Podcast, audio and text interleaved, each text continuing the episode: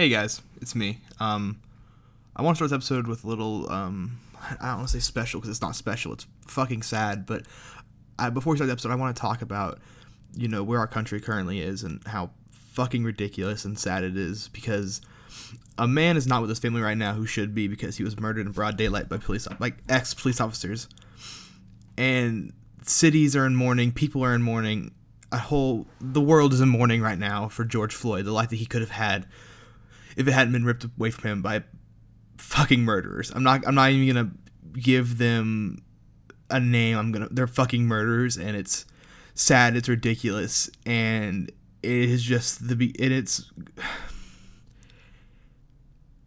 it's time we see change and it's time that we be the people who make the change happen. We need to be the change we want to see in the world and seeing these protests in Atlanta and in LA and in Minnesota and everywhere. It's just, it makes me happy. It makes me happy to see people going out in the streets and taking charge and forcing police and the government to make changes because racism's still in the fucking world and it's ridiculous and it's time for it to end. And um it hurts. It really hurts. I mean, fuck, I'm recording this on the 30th, and I mean, just yesterday we watched a black CNN reporter arrested for doing his job. And it hurts to see people on the streets crying with their hands in the air, you know, protesting to the police and to the people because change needs to happen. Systematic racism is an issue, and it's it's always been a fucking issue, and it's sad that it had to be another life taken from us that was the spark that kind of lit the fire of this. And well, I just wanted to start the show with donate if you can, protest if you can.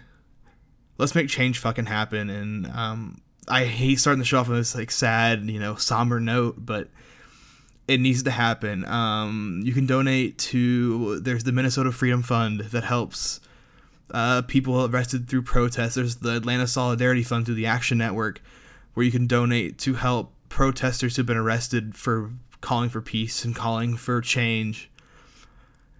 And yeah, it's time for this to fucking end. Fuck, we say it in the show all the time. We say it in the show, fuck racism, fuck racist. Um, honestly, if you think the show's getting too political, then fuck off. I don't want you listening to our show if you think this is political. This isn't political. This is being a fucking person and caring for the life of other people and see and wanting a world where everyone's equal, where everyone's the same, where everyone doesn't have to face thinking they could die because they get pulled over by a police officer. It's time to see the world change, and it's time to be the change we see in the world. And if you don't agree with that, then fuck you and get the fuck off my podcast. We don't want you listening to it. We'll be fine. We don't need your single listen. So um, enjoy the show, guys. I'm uh, I'm gonna kick it out to our actual recording, which I hope was a lot more uplifting and a little more fun than this. But donate to the Atlanta Solidarity Fund, donate to the Minnesota Freedom Fund, donate to the George Floyd Family Funds to help pay for something they shouldn't have to be facing right now. Rest in peace, George Floyd, and rest in peace, every single person who's been affected by racism and police brutality, and people who should be here with us now that aren't. Fuck racism, fuck racist. Um, I love you guys. Thanks for listening. Enjoy the show.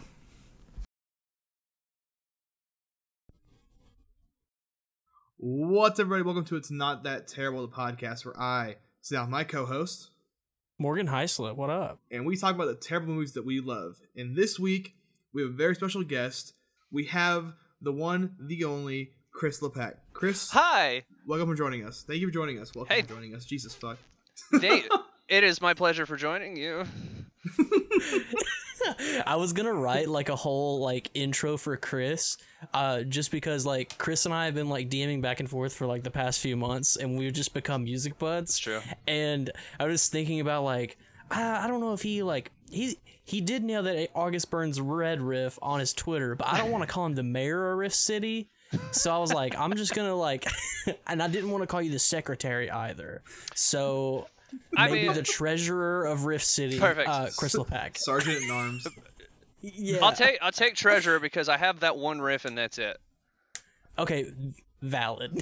Speaking of I treasure, can do that one thing. oh, this week oh, what a good one. we're doing National Treasure, released 2004. Has a 39 on Metacritic, which is fucking Mhm. insane. What? I'm just Yeah. I'm spoiling it now for later in the show, but that's fucking it does not. I'm googling this right now. I don't has a 46% Rotten Tomatoes and a 39 Metacritic.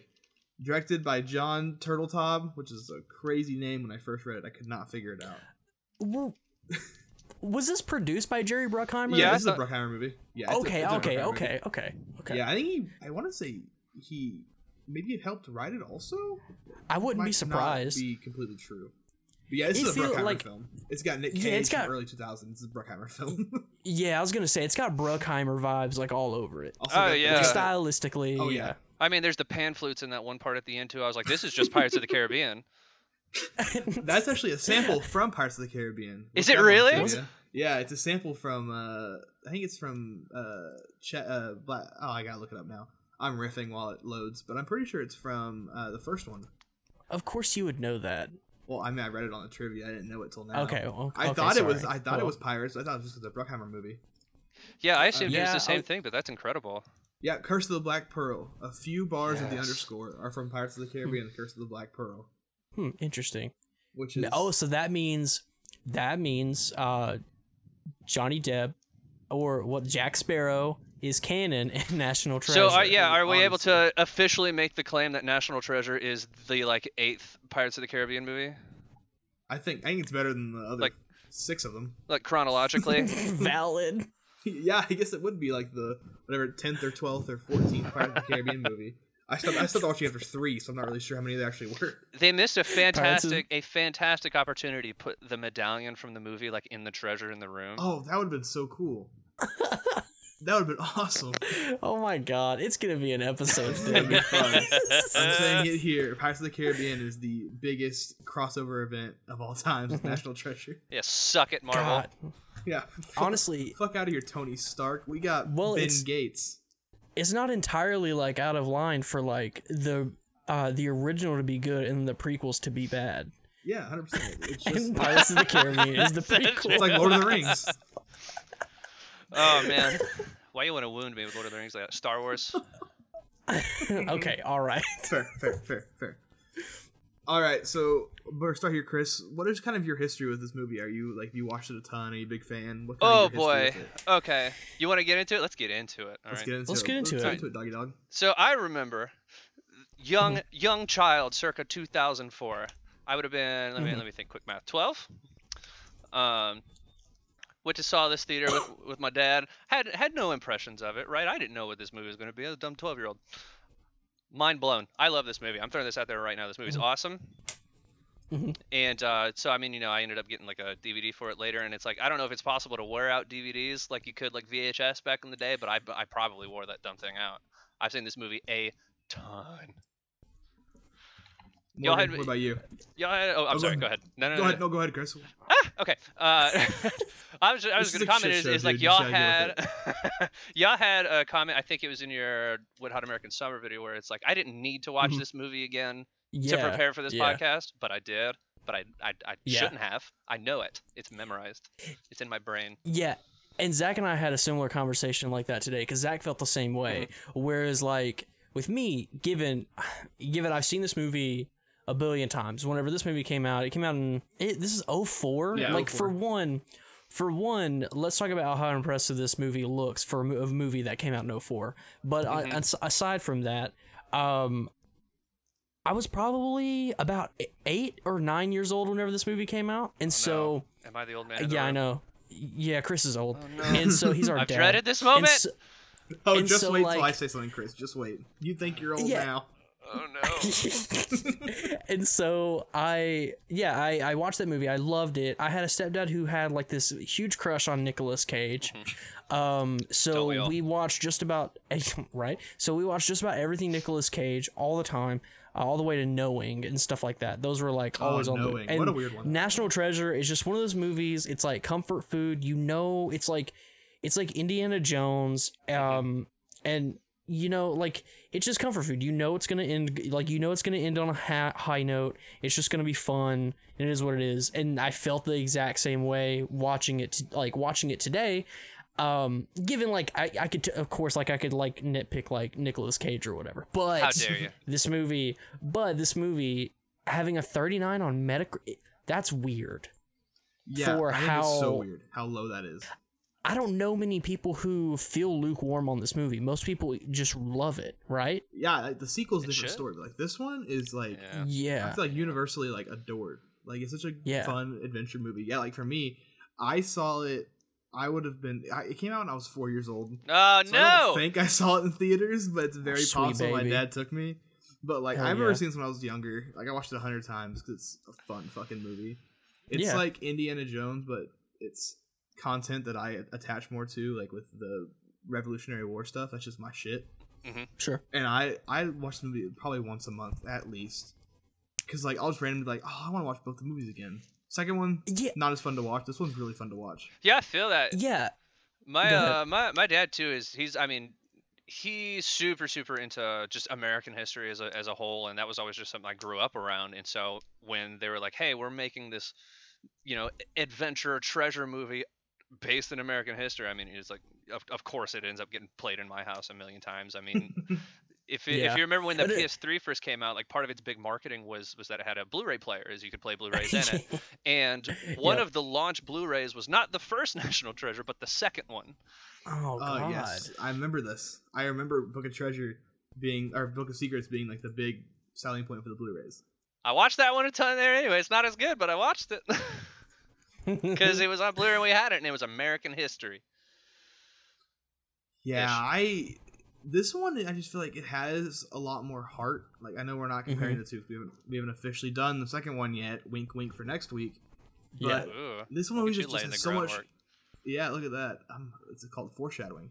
It's uh, it's just so much fun. and It has so much heart. Like the cast is so much fun, Yeah. and it just is. It's a, it's like nostalgia food. It really. I don't think it's. Mhm. I don't think I'm looking through it through rose tinted glasses. Like I think it's actually a good movie. no, I agree. But These it just- glasses it are also reminds clear? Being young. Yeah, I these think ones are the very only- clear. Yeah, and I think like the only thing that like doesn't like remotely hold up in this movie is just kind of the way that they talk about um talk about Diane Kruger the entire movie. But that's like it. That's I like see- it. Some of the But some of the just, like, technology. Oh sure. The yeah, DVD sure. player. Like you could Yeah, but like let's be real, like none of that exists. Like I think like the only thing to me that really dates this movie might be the flip phone. I was gonna say the Urban Outfitters, but that works too. Urban Okay, yeah. Outfitters is still a thing. I go there sometimes. Get my, Are they? Uh, I- I- I asso- oh really? Oh wow. I associate Urban Outfitters with like the men's clothing rack at Target because I think you can buy UO stuff there. oh, can you? Can like you? Urban Outfitters is like a hard store. To, like, there's not a whole lot of them, but they're like they're pretty high end Hey. now as of late. Am I correct? Am I Y'all, losing if my your mind? target is still standing, can you go check for us? yeah, yeah, that's a, that's a great point. Alright, hold yeah. Urban Outfitters is. I don't know what you're thinking of, but like Urban Outfitters is like its own thing. Hold on, I'm gonna, I'm gonna, uh, Yeah. but the one, the one thing that dates it for me is the scene when they're trying to steal the Declaration of Independence and the bad Yeah. guys pull out the the portable DVD player. Oh my god, yeah. I was like, and, oh and, they, and they hook it into the camera feed. yeah, Oh, and that's what cuts off the camera. Yeah. yeah. Yeah. Uh, For, for gonna- me is there's one scene I think when they're trying to uh when they're looking through the the letters for the for the code and they're the the bad guys like Sean Bean and his crew are on like this just ancient laptop in in their car like googling Yeah. like Mhm. stow and then the Liberty Bell and I was like Yes. what computer in 2004 had wireless capabilities like that I was like that's unrealistic to me And was that fast? also that Yeah. You know, Yeah. talking about the bad guys using Google, moving into the trivia here, the Mhm. bad guys never use Google. They only use Yahoo. Only the good guys use Google in this movie. perfect Fun little trivia fact there. I Speaking love of it trivia, so much Diane Kruger did almost all of her stunts in this movie, like the car chase scene. Hell yeah. She did everything except for the scene where she's hanging off the door. That's the we only part stand she Diane, do. Diana Kruger, dude. She's really good in this fucking movie. that's impressive. Yeah, impressive she's she really is great. Yeah, like like she's super charming all the way through. Like along with Nicolas Cage, we have. I mean, we even have that here in the doc, right? But even so, like I don't think. To be fair, I don't think Ben Gates, uh, Nicolas Cage's character, like says a whole lot of substance. I feel like he's like a main character that's just like an exposition He's- machine. He's doing bad- the, he doing the is word, bad the word jumble. Yeah, and she even like calls him out. She's like, you know, real people don't talk like that. and I laughed so hard. Like, even though his rebuttal was like real goofy Okay, I'm afterwards, s- he's like, yeah, but they think like it. I am But- so glad that you mentioned that because one of the notes that I took while watching it is is at the very beginning they're on the Charlotte, and yeah. yeah, I mean you know he uh he gets to that like snap conclusion and he's like well we found this pipe there's a map on the back of the Declaration of Independence, um, and immediately because I can't remember Sean Bean's character even having just watched the movie, um. Immediately, he's name. like, "All right, well, let's go steal it." Ian. And then Nick Cage goes, "No," and Sean Bean's like, "All right, well, I guess I'm just gonna kill you guys then." like, there's just like goof, goofy stuff that escalates in this Like when he throws and, the like, flare, he catches it. Yeah, and it's just like why like why do all of a sudden like why does Nick Cage like at any given moment able to like solve whatever problem is in front of him without any outside resources is like the best thing. Like so by the end of the movie I'm just like yeah, like I had totally forgotten how it ended. Like I, whenever they got into the treasure room, it had been so long, and so I'm like, no, this movie like ends with I remember Riley riding away in a red car. I was like, mm-hmm. so they fucking get it. I know, I know this is gonna be okay. But like, I'm watching it and I'm like, Nicolas Cage, why do you keep speaking in riddles? Like you're, and then and then like figuring out absolutely everything. There's like no need for any. It's just so good. Yeah, there's I that love there's that scene where, Cage, he, where they're on it. the Charlotte and he's he reads the clue and he's like start using like word like connection things when he's studying there. It's so Oh my God, the word yes. association. Ah, pin, iron, iron, not It's, it's iron. but adamant. Pin. is firm. It is mineral. No, no, no, no, wait. No way. It's like he forgot the script at that point. Like I know they're trying to make it look like it's was like, just "No, no, no." unscripted, and they're like, Nick, stop. And he's like, no, no, no, I got it. No, no, you know Jerry Bruckheimer was just like, no, let him. they just they're it about to cut, and he's, he's holding the director. He's like, no, no, no, no. Just let him work his magic. yes.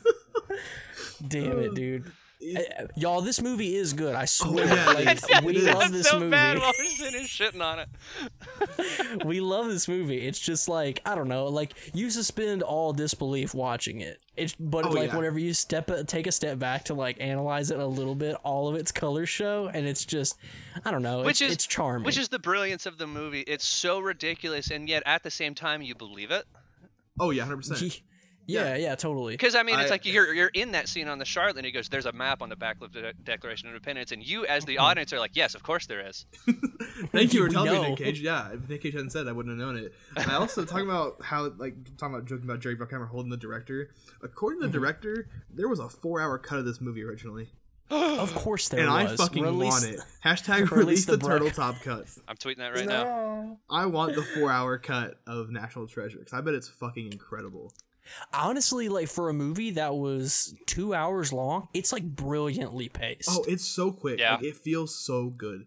yeah, it, it's it feels better than most like two hour films you watch today. That like was to that was another one of my notes here too. Was just uh, the Mm-hmm. the pacing of it because they, they do such a good job of of cycling between. It's like you've got your your chase scenes, your action scenes, but then it's like right before that, there's usually you know finding a clue and then you know word association to figure that out, and then before that, there's the prep Yeah. phase for the heist. I mean, it's it's as close to an Uncharted movie as I think we're gonna get.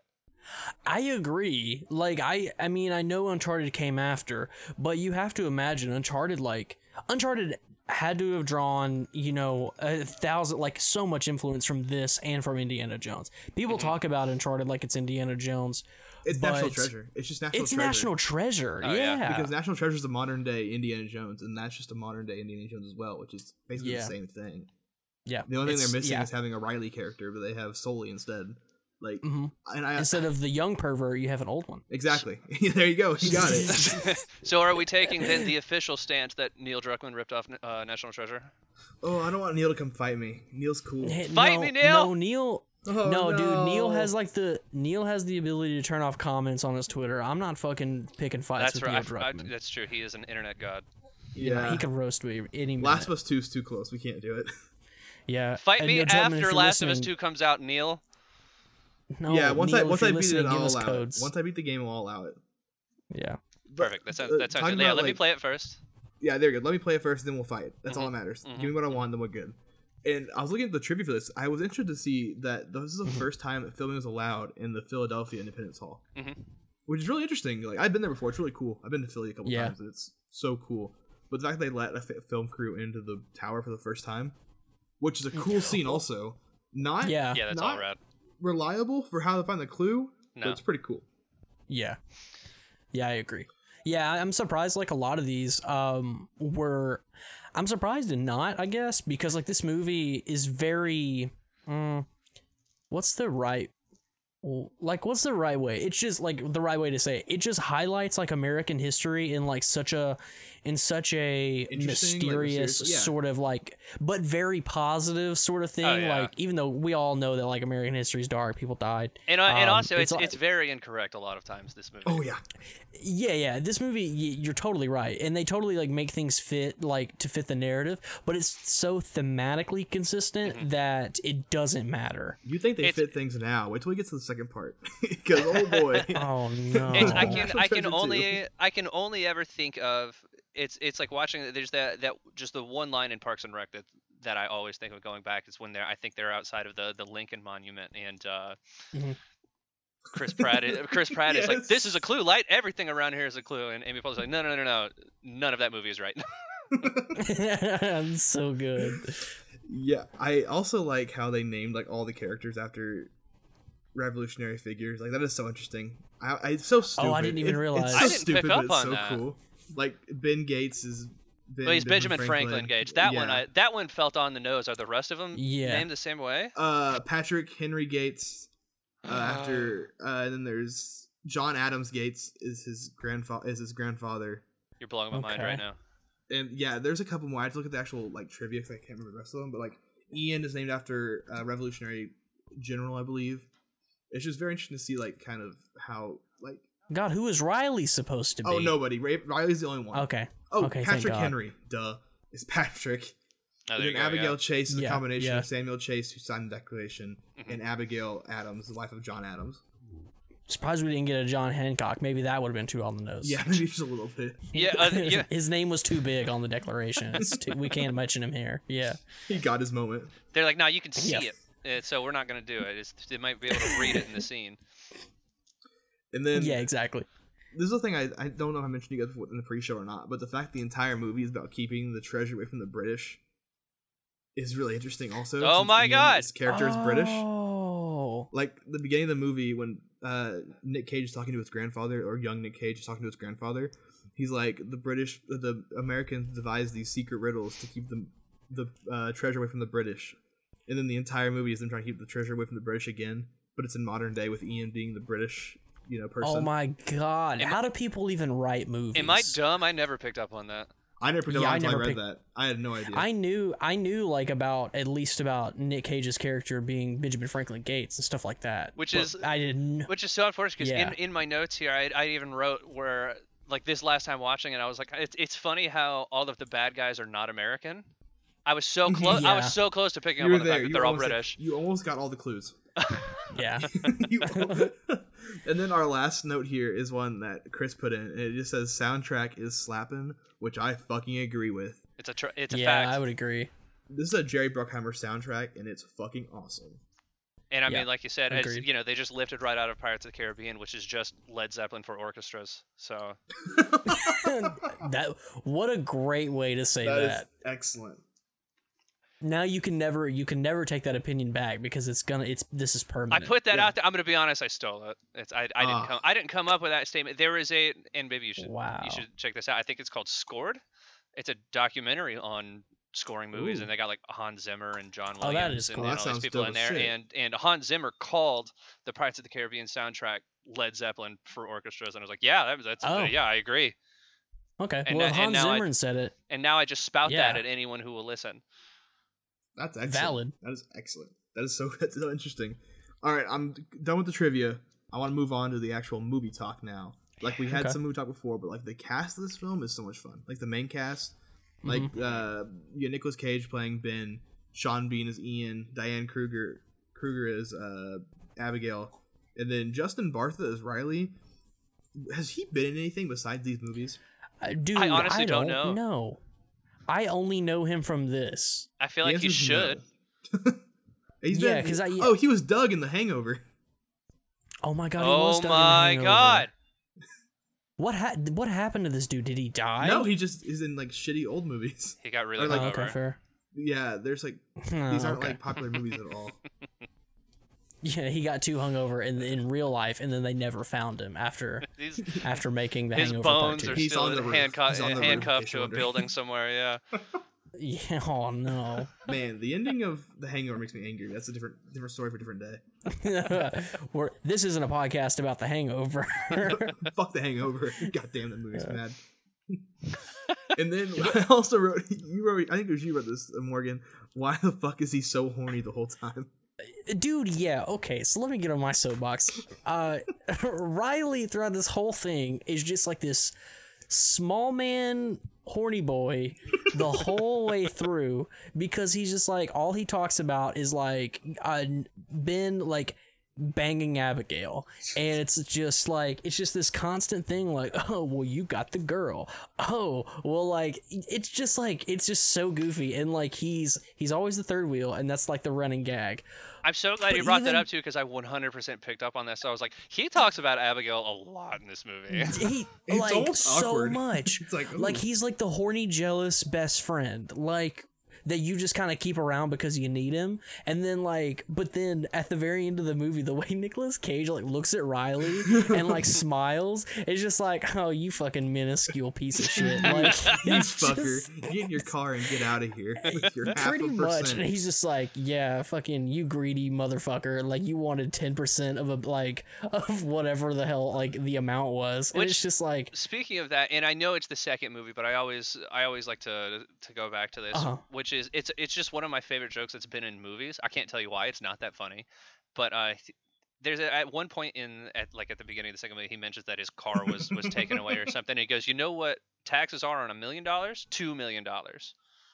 yeah, I yeah. I'm confused at the end. Did they did Nick Cage and Abigail split a half a percent or did they take two percent? Because that house they're in is fucking ginormous. Yeah, but they never say the total. Yeah. You, But you doesn't know, Nick so Cage like, say it who early knows? though when he's talking to the officer at the end? He says the total of the money, uh, how much is worth in there. Oh, I could have 10 billion, right? Yeah, Yeah. which like okay. I don't know how much that'd be. Like one percent of that would be like So be, like, okay, a hundred hundred million. So like, yeah, probably. Yeah, because I, I think he said the the treasure was like ten billion dollars or something ish. yeah, it'd be a hundred million. Yeah. Yeah. Okay. Well, I mean, hey, I mean, yeah, I don't know if you're buying a house like that. Hmm.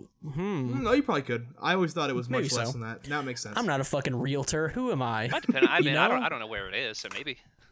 Yeah. yeah, it looked like it was an actual England and not New England, but So okay, so while we're touching on, on Riley being so horny, I can I uh Uh-huh. can I ask about for a second? Speaking of the ending of the movie, it's the scene where Abigail gets weirdly horny, just out of nowhere. Yeah, yeah, what is Oh, that? They're just like, yeah. oh yeah, we're like, I wrote, a, I wrote you a map. Let's go bang for the first time or whatever. I know, it's Like, it's so was weird. She- He's like, "Where does it lead?" It's like this is a map to my butthole. Let's go. And I'm like, "What is happening Like- right now?" You're Yeah, gonna like find that, national was- treasure.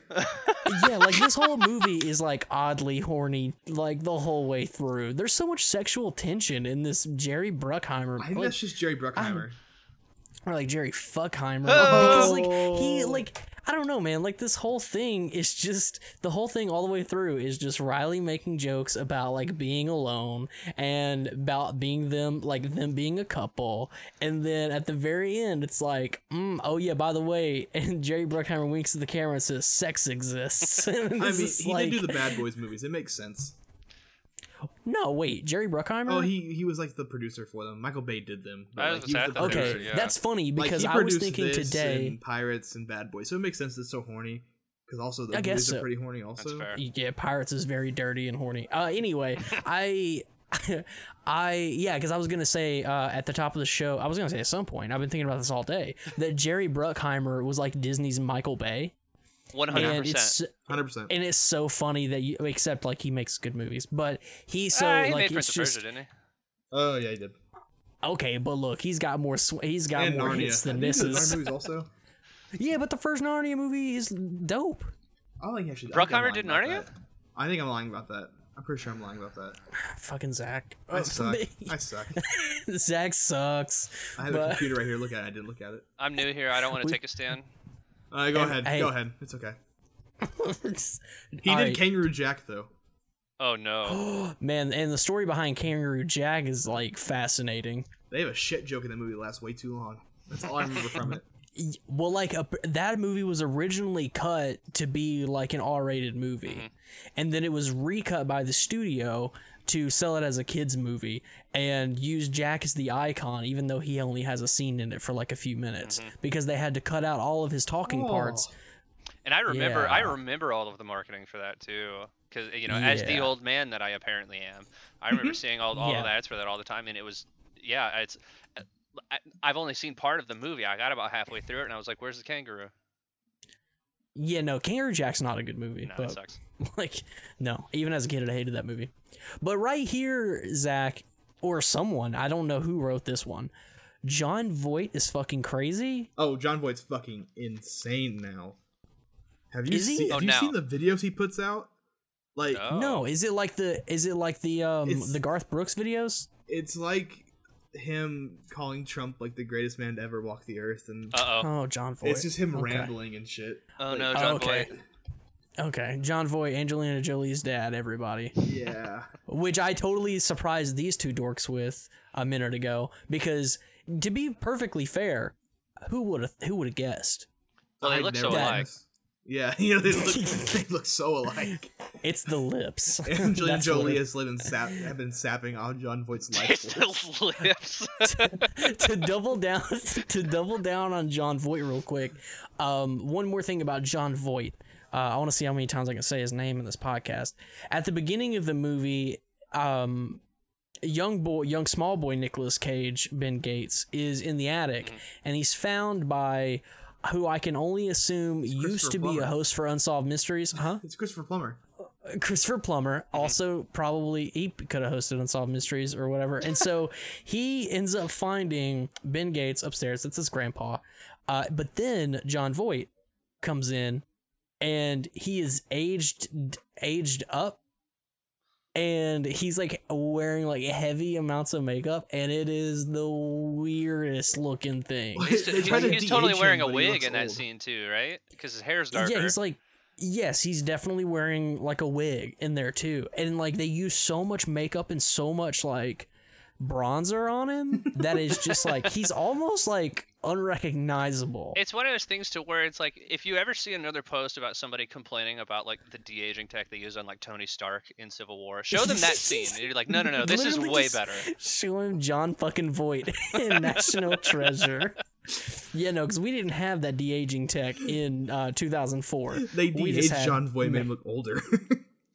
Honestly, like he looks like a frail old man. Like Christopher Plummer looks Yeah. sply, spry and young next to him. It's so weird. Yeah, that was yeah, that was an odd choice. Why didn't Christopher Plummer just play the dad? I yeah, I don't. Someone to get Jerry Bruckheimer on Christopher the phone. Plummer has looked the exact same age now for 16 years somehow. Call Jerry like he looks- Bruckheimer, put him on the same flight as Neil Druckmann. We're fighting. Oh, That's the feud of the week this week. Bad Jerry boys, bad boys. and Neil Druckmann. Damn Alright. it, dude. So the last little thing I have in our cast thing I just want to talk about real quick is the Yeah. chemistry between Diane Kruger and Nick Cage because it's very Mhm. good. Yeah, That's a, that's I a mean, great way to describe it. Is good, but like with a question mark. Yeah, Like- like, like I said earlier, it's it's it's her being very like uh very charismatic and like him like bouncing off of that with like these like weird fucking history facts that somehow play in the conversation. But yeah, I totally agree. Like there's some sort of like magnetism between Nick Cage and Diana Kruger that just it's really good somehow like but you can't I don't know, at least I can't like place why. Yeah, like Oh, the scene of them in the in the changing room with Urban Outfitters. It's so weird. yeah, they, they fall in love in that scene. It's very odd. Mhm. It's and this, so this weird. movie's just about a Stockholm syndrome. oh my god! They kidnap her. they do kid. Okay, okay. uh, you- They, kidnapped did, kidnap that's I mean, but only because she wanted to be with the uh, Declaration of Independence. I'm not saying they did a good thing here. okay, fine. They took her son and then took her with them. like they kidnapped the mother and the son. It's like Finding Nemo. They took Marlin also. oh no, it's a different movie. It's National Treasure at that point. But yeah, Have they made an chemistry's a lot of underwater national treasure yet? I feel there's a market here. I think it's called Titanic. Shit. It's like fucking Nicolas Cage the like first looking 30 with the bifocals. Wait, hold on a second. It's like Nicolas Cage. Um, he he's like looking with the bifocals, and he's just like, P. Sherman forty two like Oh my fucking god, I can't. That's it. That's the show. We're done. That's Just wrap it end. up. It's over. I got nothing else. Holy shit. Our- God damn Oh it, my Morgan. god. and he just says it in like this monotone, sort of like. Well, you gotta get like the nasal bit. It's like there's P. Sherman, 42 Wallaby Boy. But you gotta yell the end He's of like it. s- It's like, P. and he's Sherman. saying it through his teeth. He starts yelling at the very end. He finishes off with Wallaby Way. No. Oh my god! Oh, what, a, this what a show today. Fell down a hole so it's like the spiral staircase at the end of the movie. We're just going down it. Oh, Is there treasure at the end? We don't know. So- There's like a fake room. so something else I wanted to ask too, and it's like I don't know if this is just me like not being able to divulge accents really well. When they 1st Uh-huh. meet in the scene and and they make a big deal out of her. And Uh, then her it accent. disappears. Okay, great. I'm not alone. It, it's gone, right? There is one It's- line she has at the party where it comes out again, Yeah. and then it's yeah. gone. It's like the fucking Scarlet Witch shit. They just gave up on it like halfway through. They were like, okay. She's like, all right, look, it's getting really hard for me to say my lines, but like, and then Jerry Bruckheimer's like, okay, but could you keep like, could you keep trying? And then she just eventually just gives up, and Just- no one noticed. Just completely stopped and nobody called her out on it. I like She we're putting. Bruckheimer on the set every day as producer. And that's just really funny to me in our storyline. it's like Jon Turteltaub's over there like, well, I guess I'll go get my paycheck while Jerry Bruckheimer just directs the entire fucking movie. I mean, that's probably what happened. I'm So, sure. uh, I'm sure Jerry Bruckheimer was the guy with like the notepad that they would be like, "Hey, Dad, can we do this?" And he's like, "No." Look, He's, like, Turtle, Turteltaub had the declaration. title, but Jerry Bruckheimer ran the show. This is this is a real like Yeah. Earth King, Dai Li, Avatar: The Last Airbender shit. You know what I mean? Oh, okay. Oh man, it is. Oh man, except this movie's good. yeah, good point. We've gotten 30 minutes in this podcast and have yet to talk about the actual treasure hunt of the How movie. dare you. Okay, let's get into it. There is so like after they steal Declaration of Independence, Morgan talked about or Chris talked about earlier the the scene with the car from the other movie really being really funny. The line Yeah. in this movie that gets me every time is when they're at the door of Jon Voight's house and Ben and Nicolas Cage goes, "Dad, we need your help," and he goes. Is she pregnant? And I oh laugh every fucking time. Like what? The, for one, like what the fuck kind of line is it that? just I'm sure, like, immediately goes to she boy, is she pregnant? He's like, all right, let's make the joke against the one woman in this film. I feel okay. terrible, but I always let like a single guffaw because it makes me it gets me every fucking time. It's, I, I God, love that too, especially because it's just the little bit at Kruger's at the end. She turns around as they're walking in. She's like, "Do I look for that?" yeah, Yeah, like she doesn't even get super offended about it. She just doesn't quite. She's like, really? Like, do I? look-" She's more concerned about whether she actually looks it. and like Nick Cage doubled down. Well, you like the mother of your future grandchild out in the cold. Fuck, you can't just Like, say Jesus no. Christ, you couldn't even deflect it. Like, come on, He's, dude. he's like, "Sure, why not? Let me in." I want to imagine the four-hour cut of this. There's like two hours of, No. of them trying to get Jon Voight to not put Declaration of Independence in the the fucking stove. Just trying to put it in the oven, and they're like, "No, put it in the oven." Ah, dude, and hmm, this fucking I can't. it's a good movie. That's the thing. It's like It's just so. It's is a great. like- this is a it's- great movie. I'm throwing that Yeah, out it's a great movie, and it's better, and and we're like totally pooping on it, but like it's better than the thirty nine percent that it has on Metacritic. oh, it's so much better. This is like a high sixties, honestly. This is like Exactly. Oh, yeah. almost a seventy. Yeah, like the fact that this movie has uh, we and we did you know we did Big Daddy last week. Like Big Daddy rated similarly. That I would also say was probably like closer to like a sixty six This- or this something is- like that. This is like Freddy got fingered. It's obviously much better than it says. yes. Yeah, absolutely. If this had more sausages, it'd be a better movie. Oh dear. I. I I I tried to go along with this bit. I can't support this bit. The sausages were the tipping point, huh? Yeah, that's the that's the tipping point. But yeah, like, and someone wrote in the notes, why does Nick Cage do the weird word association shit? Like, yeah, we talk about that too. Like, what what is the deal with like him like just reading like off the back of a map like P forty two like like I just don't understand So- why Nicolas Cage doesn't have like any real dialogue It's like in an improv movie. scene. It's like Yeah, uh, what's it's, what's inc- what's incredible pins. about every every time that he's doing that though too is that occasionally like other other characters will come in with ideas and he immediately shoots them down. He's like, no, that's not right. it's a prison. it's just Yeah, this movie's exactly. so amazing. This movie's so amazing because he every character in this movie has the answer to everything. like at any given moment. Like we this movie doesn't waste time establishing that like, hey, yeah, Nicholas like Ben Gates is like a smart fucking guy and he's been doing this for a whole for a real long time and uh, by the time you see him as an adult, he's like pretty much got this all figured out, and he's ripping off uh, Dollar Menu Bono like the entire movie, and it's just him like him like Bono chasing Ni- Nicolas Cage from one place to another, and why the fuck Sean Bean, his character, would even try to turn on Nicholas, like turn on Ben Gates in the first place? It's just the yeah, that's the other thing. Is like immediately Ian's character is not very smart. no, He's really not. like an he's an actual idiot. Like why in the world? Which is so great because there's there's that one fantastic moment too where they give them the fake clue to get him to Mhm. leave. Oh But yeah. uh, but I mean the one if we land two if I see does uh, doesn't everyone know that? right. Yeah. I'm like that's such a Mm. weird well-known fact to base your fake clue on. and especially and especially because like um I, like to imagine that he didn't get it because he was british but like probably it. i but yeah like as a joke but like this dude has been so smart like one step behind ben gates this entire movie given that's not like that's not saying like much but i mean he's almost just as smart as um as Nicolas Cage's character for most of the movie. He just needs him to like tie up loose ends. And so like whenever that happens, it's just like what like what the hell? Like you you of all people missed that whenever you've been on this entire journey this whole time, like following in the footsteps of this dude. It- It's just it's just weird. like what a weird choice that was. Now to his credit, he doesn't die in this movie. yeah. Which is shocking. Honestly, I was gonna say that. he Yeah. fucking makes it to the end. I heard that. Yeah. I heard that in the Granted, trivia. he and I gets just kind of skipped it Granted, he gets arrested. by yeah. by But, the cop mean- who, in a plot twist, is also part of the Freemasons. God, I love it. You have to have that that just right at the end of the movie twist.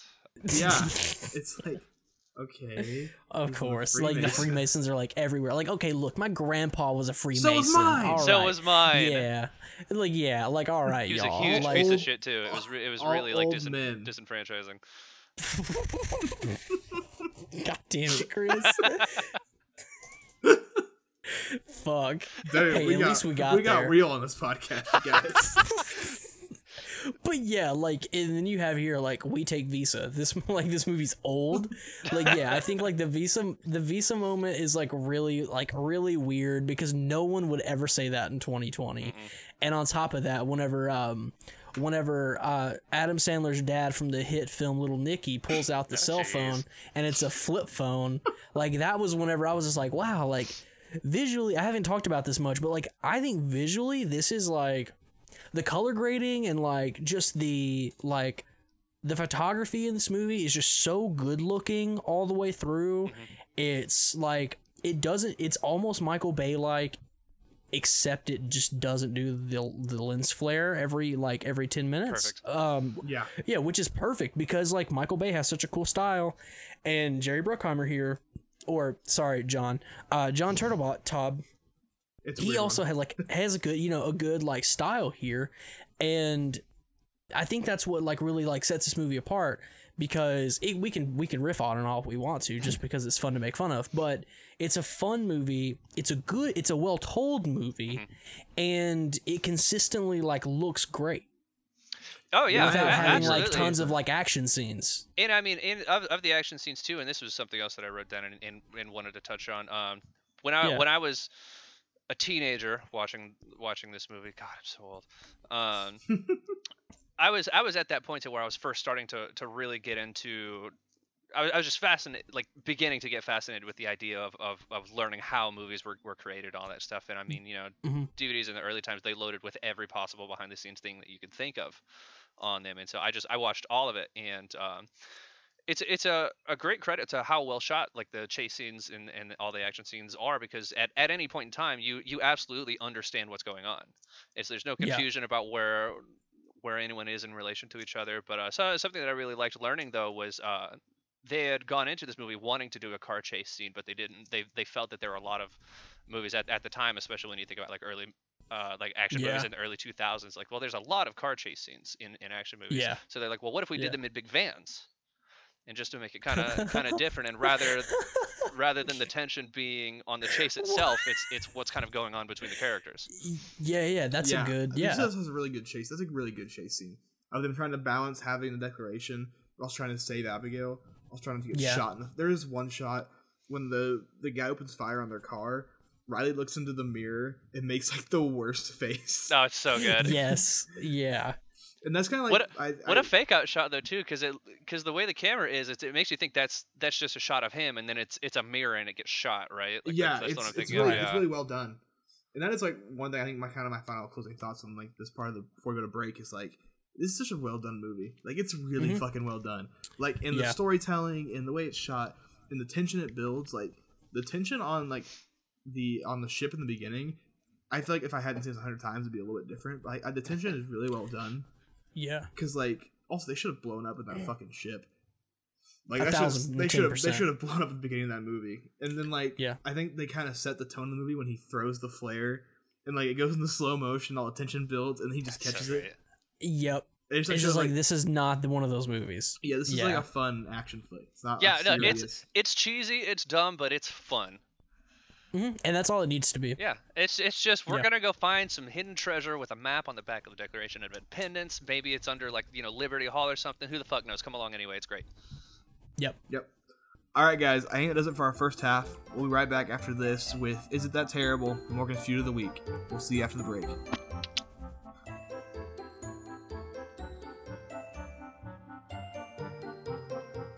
And we are back. And Chris, while you're in the break, you were telling us about this fun fact you forgot to, you forgot to say in the show. Go ahead and Yeah, tell the I- audience. I- I, think it was super interesting. I don't know if I would classify it as trivia or anything, but it's it's a, just a really really cool detail. There's a, a point I think we touched on it earlier when they're using the the letters to figure out the the code that eventually leads them to the Liberty Bell, and the the kid that's finding the letters for them makes fun of Riley for the way he writes his N because it looks like an R. It was bad, um, Mhm. and you know Riley like gives him like that sweet sarcastic death glare and tells him to go find the other ones, and then when he's reading through what they'd had written so far, it pans back around to where his aunt and he had scribbled out like the first time he wrote and and rewrote it. which is like which I was just telling you a minute ago, which is like such a good little bit on there's a little it adds a little bit of character to Riley and just because we know Riley's like pretty like insecure because he's around all these super smart people and it's just like a little nod It's yeah, it's To solidify fun. It's super fun it adds character. yeah All right, it's time to ask the question. Morgan, Chris, is National Treasure that terrible? I was gonna let you go first. Absolutely not. no, This I was movie like, I was like, who's gonna go? No, yeah, no. This movie, this movie is not, uh, not that terrible at all. Um, if anything, I like, like we said before, I think it should probably be in like a, the mid '60s or like, um, yeah, like the mid mid to high '60s. Yeah, Yeah, I this I don't understand how this is so low. I can't believe we're doing this to the show right now. I cannot believe the movie Yeah. is so bad it can be on the podcast, but it's fucking incredible. It's such a fun fucking movie. It's It it's not it's deserve yeah, it's this. it's so good, and it's it's weird that it rated so low because I feel like I talked to a bunch of people about it, and everyone's like, yeah, National Treasure is awesome. yeah. Like universally, everybody kind of loves National Treasure.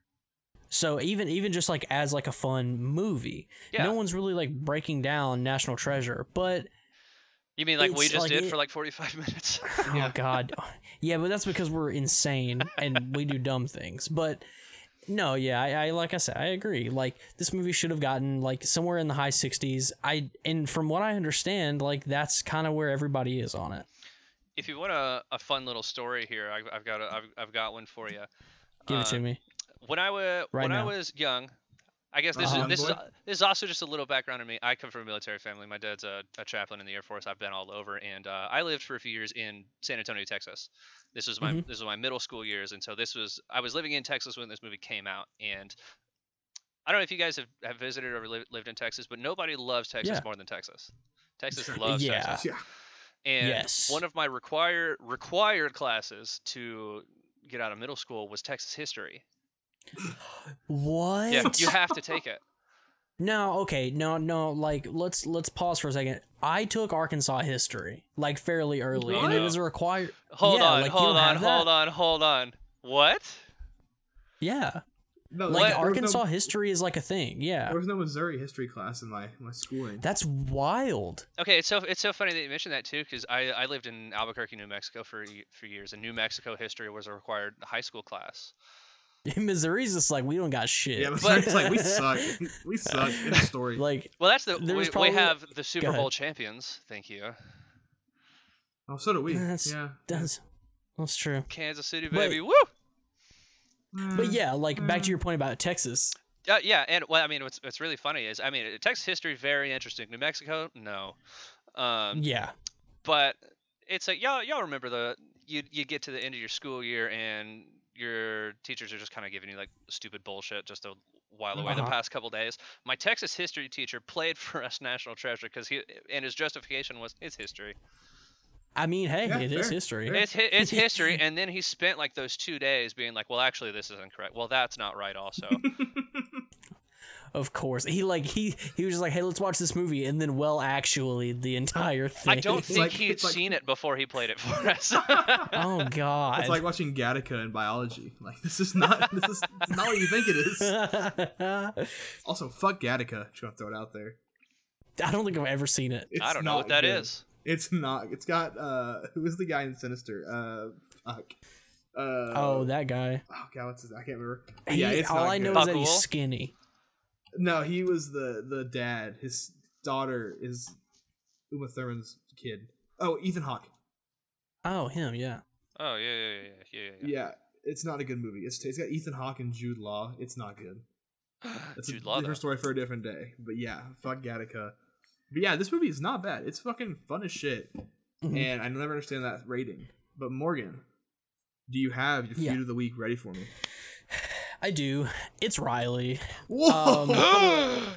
like it's i mean it's riley like like we've already talked about it a little bit before as i typically do because it's, it's hard not to talk about all these characters throughout the show um as we do these but riley yeah i would say like my feud of the week is definitely riley just because like he he is the funny comic relief guy but like like i said he's like weirdly horny the entire time he has to make a big deal every time like every time abigail's on the screen he has to like make something out of every single tiny thing. And it's not so much that like it's not so much that it's the little things or his like insecurities or anything like that that bothers me. It's really just that like he has like this thing with Abigail that is just like almost like uncomfortable. He wants like, her, dude. Yeah, he wants her and it's he can't have her. weird. It's so weird. Like, and it's just so unnecessary. I feel like, um, like I feel like if I were to be like super super critical of this movie and i don't even think this is a big critique um i just like a lot of the riley lines are just a little bit like a little bit misogynistic and just uh, like uh, just toward abigail in general and i think that's probably if i were to say uh anything about this movie were bad i'd probably say those jokes but I get yeah, that. like I would beat the shit. Like if I had a bud like Riley, I wouldn't have a. You know what I mean? Like I, he wouldn't be my. Like I wouldn't be working with that guy. It's definitely one of though like he's like this. it's one of the few like things that like show that it was a product of its time. Absolutely. I mean, it's a, like yeah, absolutely. Like this movie is a time capsule in and of itself. One thousand percent. I mean, it came out in two thousand four, but I mean, it's all the more reason to fuel my feud of the week. But Well, yeah, yeah. fuck I, I, Riley, I dude. understand. It hurts, but I understand. Also, I just now realized it was Harvey Keitel who played the FBI agent. I just now realized that. Yeah. I didn't even. Yeah, that was I didn't yeah, it was recognize Adam him. Sandler's dad from Little Nicky. yeah, why, why is this cast so Lucifer. loaded? I, I don't know. It's Bruckheimer. Yeah, I mean this this movie probably had like a massive, massive budget because back then Disney was giving giving budgets to like everything, well, not everything, but they were giving Bruckheimer like the ability to make whatever he wanted. Well, I mean, and like like we'd established in the break too. I mean, this movie is hot off the heels of uh, Curse of the Black Mhm. Pearl as well. I mean, Bruckheimer was already just you know Scrooge diving into his pile of money. Yeah, hundred Yeah. mil. Hundred mil was the budget. Yeah, it's it's a lot of money, especially for 2004 on like a movie that it. I mean, watching it was a lot of was a lot of practical effects. There's not, and even then, like when I say a lot of practical effects, there's not a ton because there doesn't have to be a ton. What's, Um, what's impressive is that movie is only fifty million dollars less in budget than Bruckheimer's Sorcerer's Apprentice movie, which I don't know why that popped up on here. I think it's just has Nicolas Cage in it. Also God, directed by I Jon Turteltaub. forgot about that. Yeah, God, Jon Turtle Turteltaub and uh, Jerry Bruckheimer are like uh, the Meg Ryan and Tom Hanks of like film, like Disney filmmaking. Speaking of the Meg, guess what? Jon Turteltaub also directed No, no, way. you got mail. the Meg. Oh, of course, the Meg. Okay. I was like, was this a Meg Ryan movie? What a what a fantastic piece of cinema. Yeah, God. I, I really, yeah. yeah, I, I understand your, I understand your beef with Riley. It hurts, but I understand. Yeah, I mean, like that's ca- and I mean that's that's really like me condensing like every actual critical thing like about this movie into one character. But yeah, fuck Riley. It's fair. All right, Beat the shit out of I Riley. get that, and I And think also, what's with also ahead, stop? Hold go on. ahead. What's with, what's up with the soul patch and like the mustache thing? Like either have man. it or you don't. Are you singing for Three Days Grace? like I don't I don't know. He was in a And- Linkin Park cover cover band, bro. I mean, dude he absolutely was. him? Was like i don't know what like he had mm, this dude was definitely like in a three days grace cover band for sure but we'll get we'll get off Riley Listen, back. all right, maybe he can't That poor connect actor. his mustache and his goatee. All right, it's not that uncommon. I like to All right, think let's that he's not- still tweeting people as like, "Have you seen my cover of Headstrong by Trapt?" oh no Oh no, uh, not right now fuck trap, fuck traps. yeah trapt can go to Trap sucks, and I will actually fight him. Let's go. let's go all right, you guys, I think that does it for this, this week's episode. Uh, Chris, where can the people find you? Uh, on Twitter mostly. RumblePack92 is my tag. I don't really do anything else. I'm in the middle of, of actually putting a PC rig together and and and I'm writing stuff to start making content. So I guess keep an eye out for that. Oh shit. sweet yeah Hell yeah, Morgan. Where can people find you? Uh, you can find me. Uh, you can find me everywhere. Morgan Hyslip on everything. Um, sorry, sorry to change it on everybody. It's M O R G A N H Y S L I P.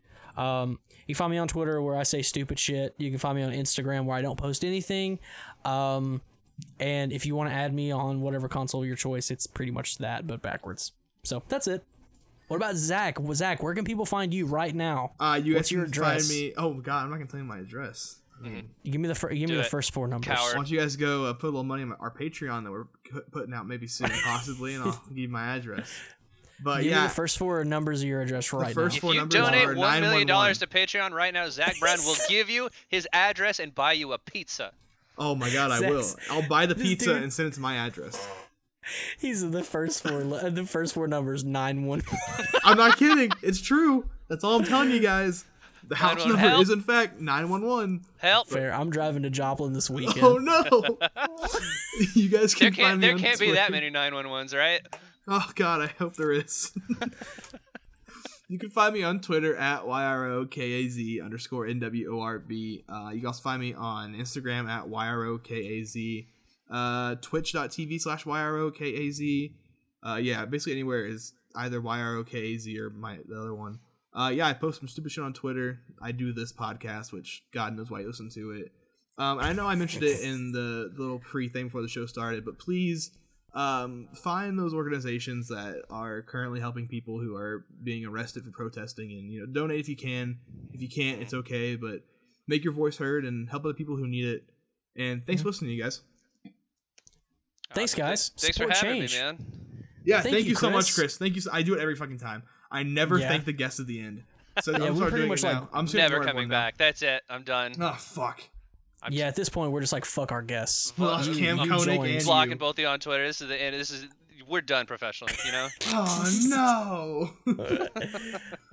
All right, guys. thanks for listening, and we'll see you next week with part two of our series of National Treasure, National Treasure Thank- Two: Book of Secrets, Thanks, guys. National Treasurer. National Treasure Two: Electric Boogaloo.